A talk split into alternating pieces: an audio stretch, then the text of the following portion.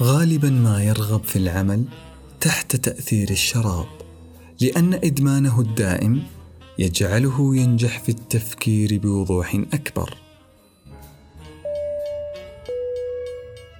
النداء الأخير للرحلة رقم اثنان والمتجهة بمشيئة الله إلى لندن.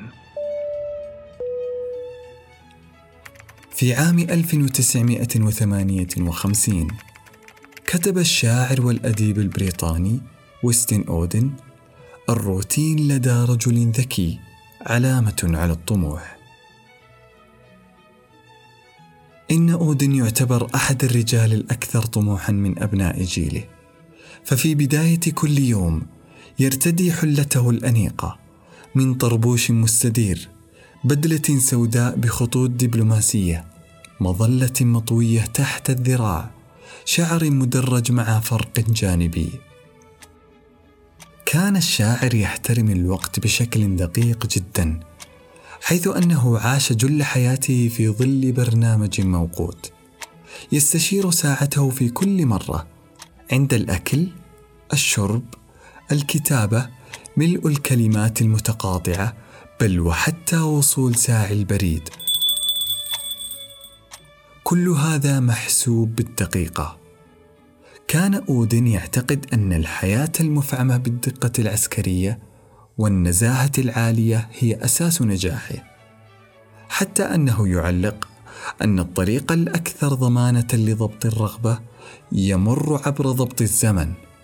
قرر ما ترغب في فعله خلال اليوم أو ما ينبغي فعله افعله دائما بالضبط في نفس الساعة من اليوم. ولن تسبب لك الرغبة أي مشكلة. يستيقظ أودن من النوم بعد السادسة صباحا بقليل. يعد قهوته ويشرع في العمل بسرعة. يدرك جيدا أن ذهنه يكون أكثر صفاء حينها حيث كان يقول أنه لا يوجد فنان شريف يعمل بالليل. يستأنف أودن عمله بعد وجبة الغداء ويتابع عمله إلى نهاية المساء. بعد ذلك تنصب مائدة العشاء زاخرة بالطعام اللذيذ والمناقشات البناءة. يلجأ أودن إلى فراشه في وقت مبكر دائما قبل الحادية عشر مساء من أجل الحفاظ على طاقته وتركيزه. الله ما أجمل هذا الشاعر البريطاني. إنه مثال يحتذى به في ضبط النفس واحترام الوقت والنزاهة والنبل. يا ليتنا نحذو حذوه ولو بقليل. جميل صحيح. دعنا نرى الجانب الآخر من حياة هذا الأسطورة. يتعاطى هذا الشاعر المنشطات. مستهلك كمية من الامفيتامين كل صباح. بنفس الطريقة التي يتناول بها كثير من الناس حبات الفيتامين. أما في الليل فكان يتعاطى حبوب مثبطة متبوعة بكاسين من النبيذ الأبيض ليتمكن من النوم بسلام. اتبع هذا الروتين خلال أكثر من عشرين سنة إلى أن فقدت أخيرا هذه الحبات فعاليتها وفقد هو نفسه. ليس المقصود هو تعريته أو إثبات أنه عديم المصداقية لا. بل المقصود هو أنه يجب أن ترى الصورة الكاملة في حياة الشخص لكي لا تخدع نفسك أو أن تقلل منها إذا قارنتها به. والأمثلة كثيرة. كان يقول بنيامين فرانكلين أحد الآباء المؤسسين لأمريكا فضيلة النظام تكمن في أن يكون لكل غرض من أغراضك مكانه ولكل عمل من أعمالك توقيته. وكما يبدو فلم يتبع بنيامين ذلك. ومحاولة تطبيق ما يقول تكللت بالفشل لأنه لم يكن له ميل طبيعي أصلا للحفاظ على نظام أوراقه.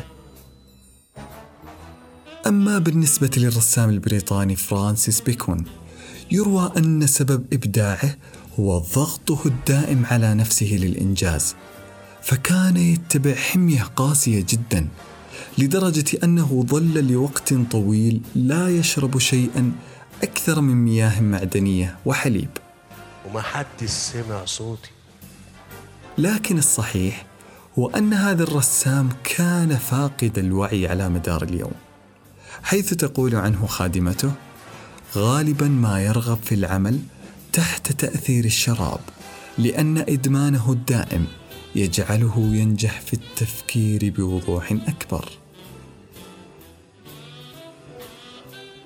ومثال أخير يقول ويليام جيمس الفيلسوف الأمريكي الشهير يمكننا عن طريق تحرير عقولنا أن نضع كل شيء في مكانه ووقته الصحيح. ومن المفارقات الساخرة أن جيمس نفسه هو من أولئك الأشخاص المشتتين الذين يؤجلون الأعمال عاجزا عن الحفاظ على جدول زمني منتظم.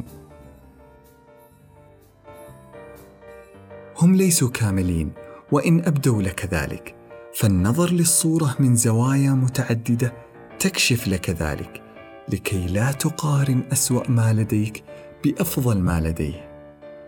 كمن يقارن دولة كبيرة الحجم تقاس مساحتها بملايين الكيلومترات بمدينة مجاورة لا تزيد مساحتها عن مساحة قرية في الدولة الأولى. هناك اختلاف كبير لا من التعداد السكاني ولا المساحة ولا من نصيب الفرد من الناتج المحلي ولا بمن يقارن حياته في بدايتها وفي عنفوانها بمن أصبح معمرا في هذه الحياة. لم يتبقى من حياته إلا ساعات ويشارف على الوداع. فالفرق كبير هنا. لا من العمر ولا من الحالة الصحية ولا بمسلك الحياة نفسها. رغبتنا الكبيرة في أن نكون كاملين دعتنا لمقارنة أنفسنا بمن هم ليسوا بنفسنا. وتأكد أنك لن تحصل ابدا على أشياء كاملة في هذه الحياة. ستحصل على أشياء ناقصة تكتمل برضاك. يقول الشعراوي إن نقص الإنسان في آماله في الحياة هي تميمة حراسة النعم. لا تقلل من نفسك وتضيق بك فسحة الحياة إن أخطأت. وتأكد دائما أنه بإمكانك فعل كل شيء نعم كل شيء. شريطة الا تنظر للتقدير لأنه مهما فعلت لن تصبح كاملا ولا يوجد شيء كامل في هذه الحياة. نعم لا يوجد حتى هذه الحلقة لأن الهدف هو الإتقان لا الكمال. لكن هناك شيء وحيد تستطيع مقارنة نفسك به هو ماضيك. لأنك تتطور مع الوقت. ككرة الثلج التي تبدأ صغيرة ثم تكبر مع انحدارها. ختاما. لا تقارن بداياتك بموسم حصاد الآخرين لكي لا تقارن أول تمرين كرة قدم لك بهدف كريستيانو رونالدو ضد إسبانيا.